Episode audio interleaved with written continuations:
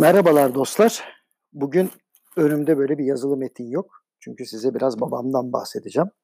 Herkesin çok yakından tanıdığı, sevdiği, Anadolu'nun neresine gitsem, hatta dünyada böyle finans merkezlerine gittiğimde soyadımı gördükleri zaman sordukları kişi olan Erdoğan Alkin benim gözümden nasıldı? Siz onu konferans verirken, ders verirken halini biliyorsunuz. Biz onun tabii aile babası olarak halini biliyoruz. Kerem'le beraber.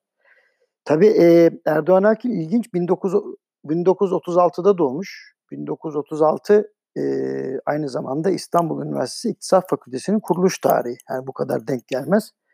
Ama ilginçtir, iktisatçı olmak istememiş.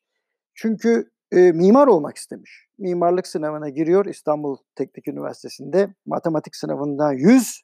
Ondan sonra izafiyet sınavına giriyor. İzafiyet sınavı nedir anlatayım. Diyorlar ki işte sütunun yüksekliğine, galerinin uzunluğuna vesaire diye. Fakat orada pek başarılı olamıyor. İlginçtir. Onunla beraber giren birçok kişi de başarılı olamıyor. Galiba iki kişi başarıyor onu. O zaman biraz sınavlar sertmiş. Yani santimini yanlış yazdığın zaman ondan sonra çaktırıyorlarmış insanı. Neyse babam bir sene boyunca çok üzülmüş. Fakat enteresandır. O zamanlar e, sanıyorum e, İstanbul Üniversitesi'nin bir başka fakültesindeki açık olan E, iktisat e, ondan sonra bölümüne giriyor ve oradan e, İktisat Fakültesi'nin efsane hocalarından biri oluyor. Matematiğe çok yatkındı ama şimdi sizi çok şaşırtacağım. Babam müzisyendi. Evet, e, yanlış duymadınız. Mesela Şam Tiyatrosu'ndaki bazı oyunların uvertür müziklerini yazardı ama başka isimle.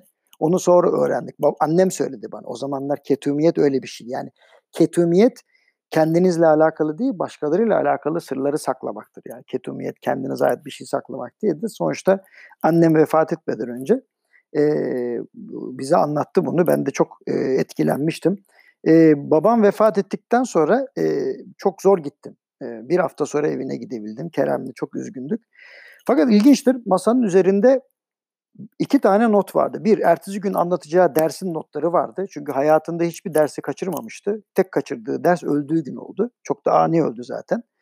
İkincisi ise rahmetli olmuş arkadaşlarını, işte Esat Cam, Nusret Ekin e, ve onunla beraber Toktamış Ateş de vardı. Çok sevdiği kişileri.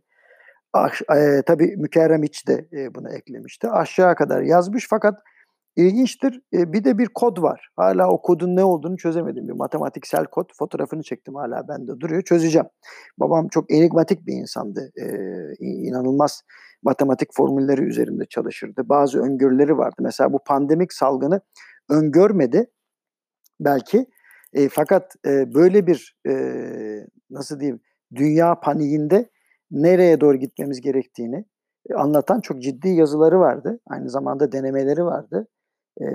Beni şaşırtan öngörüleri de oldu. Mesela uzaya gitmemiz gerektiğini söylüyordu sürekli bin dokuz yüz doksanların sonunda. Yani dış uzaya açılmamız gerektiğini söylüyordu. Çünkü bu dünyanın yetmeyeceğini ve dünyayı bir felaket haline getireceğimizi öngören yazıları vardı. Enteresan.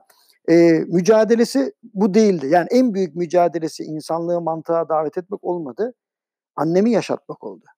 Çünkü annem kırk yaşında kansere yakalanmıştı. Ee, ve biz de korku içerisindeydik. Yani bir çocuk olarak hani kanser eşittir ölüm demekti. bin dokuz yüz seksenlerden bahsediyoruz, öyle kolay kolay da bir hani kürü de yok. Annemin yakalandığı kanser türü de çok nadir rastlanan bir kanser türüydü. Yani ne zaman akseler olacağı belli değildi.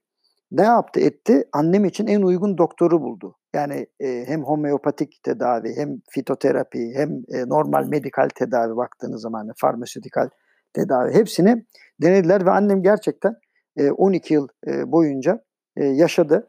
Ee, ve annemle babamın arasında ciddi bir aşk vardı. Yani biz aşkı görerek büyüdük diyebilirim. Ha çatışma veya şey var mıydı? Tartışma var. Vardı tabii çünkü e, söyleyeyim yani kütüphaneye en çok kitabı kim koyacak yarışması içindeki bir kadınla bir erkekten bahsediyorum ben. Nasıl çatışma olmasın ki?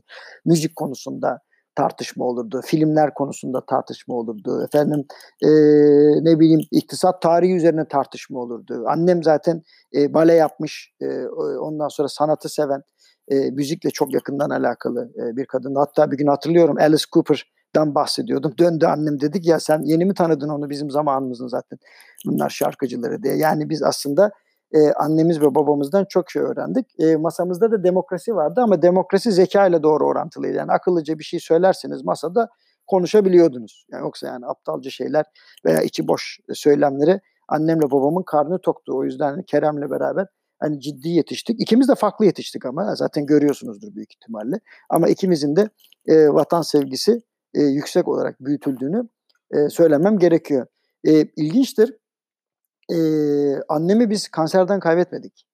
Annemi bir trafik kazası sonucunda kaybettik. Evet öyle. Yani hayat e, planlandığı gibi değil, geldiği gibi yaşanıyor. Şöyle oldu. Edgware Road'da annem e, Londra'da E, tedavideyken on iki sene gittik geldik çünkü e, maalesef bindiği taksiye e, yandan bir araba kırmızı ışıkta durmuyor. Hızlıca geçeyim derken çarpıyor. E, bilenler bilir, yurt dışında kaza oldu mu maalesef ölümlü kaza oluyor öyle. Bizdeki gibi değil. Bizde herkes ayağı frende olduğu için her an bir deli çıkar diye. Bizler biraz daha refleksif hareket ediyoruz. Fakat İngiltere'de ve Amerika'da böyle değil. Maalesef annemin omuriliği kırıldı ve çok geçmeden öldü. Allah'tan e, ameliyat etmeye kalktıklarında annemin doktoru hemen müdahale etti. Dedi ki hayır, ameliyat masasında kalır. Bari sevdiklerini görsün dedi. Ve alelacele İstanbul'a gönderildi. Zaten on yedi gün içinde de annem vefat etti. E, böylece hızlı. E, tabii bu bizi oldukça üzdü. Ee, e, neden? Çünkü çok emek verdiğiniz, hani çok üstüne titrediğiniz, maddi ve manevi e, arkasında durduğunuz bir hadise hiç ummadığınız bir şekilde bitiyor. Bu belki de Kerem'le beni hayata başka türlü hazırladı. Yani biz işte pandemik salgınmış efendim, işte dünyaya dünyada nükleer savaş başlıyormuş vesaire. Bunların hepsi felaket şeyler ama biz gözümüzde gördük. Bizden daha tabii kötü şeyler yaşayanlar da var. İşte evlatlarını kaybedenler var vesaire. Yani biraz hayat insanı eğitiyor. Ee, ama en başından söylediğim gibi e, annemle e, babamın arasındaki hem aşk hikayesi, hem saygın ilişki, hem entelektüel e, tartışmalar, e, rekabet e, bizi buralara getirdi. Ben şanslı bir çocuğum. Onu kabul ediyorum. Yani Erdoğan Alkin'in oğlu olmak hem kolay hem zor. Çünkü kocaman bir çınar. Gölgesi büyük. Hani gölgesinden çıkmaya çalışsanız çok uzun bir yol yürümeniz gerekiyor. Öyle kolay kolay değil. Yani e, fakat e, öyle ya da böyle e, artık ikisi de aramızda değil. Ne annem ne babam ve yukarıdan bizi seyrettikleri için benim e, öyle beyaz yalanlar söyleme ihtimalim yok. Yani birisi bana meselenin ne olduğunu sorduğu zaman doğrudan ne olduğunu anlatıyorum.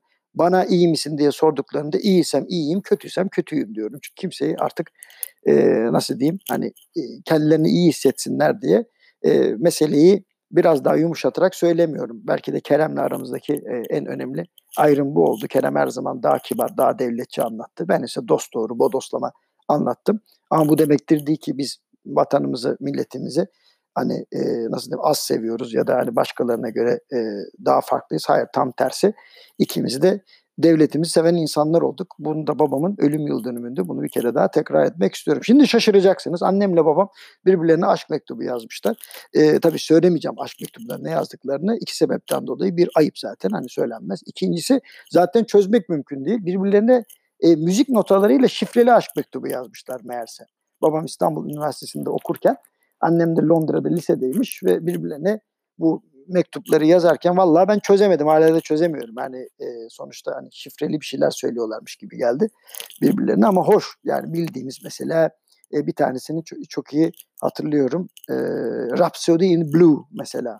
Rhapsody in Blue'nun notalarını koymuş babam. Ha, bu arada babam iyi bağlama çalardı. Mesela Ruhi Su'yla e, efendim e, Ruhi Su E, ile sanıyorum e, nasıl bir şekilde tanışıklığı var onu bilmiyorum ama yani bir şekilde onun e, bağlama metotlarının kitaplaştırmış hali hala bende mevcut.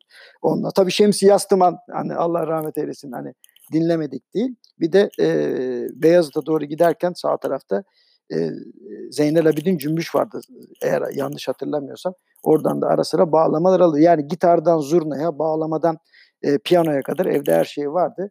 E, hatta eski bir başbakan bizi ne kadar müzikal bir ailesiniz diye tanımlamıştı. Allah rahmet eylesin. Babam ilginç bir insandı. Önce Canan sonra Can derdi. Yani ne demek bu?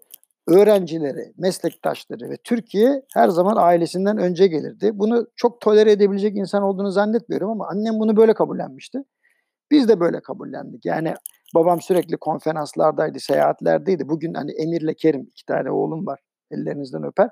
Şikayet ediyorlarsa hani babam da amma çok seyahat ediyordu. İnanın Erdoğan Alkin benden fazla seyahat ediyordu. Haberiniz olsun. Yani beni bir maça bile götüremedi. O kadar vakti olmayan bir insandı. O yüzden Emir'le Kerim e, bana ve Kerem'e göre biraz daha şanslılar. Onu da söyleyeyim. Yani e, o zaman öyleydi ama biz itiraz etmezdik.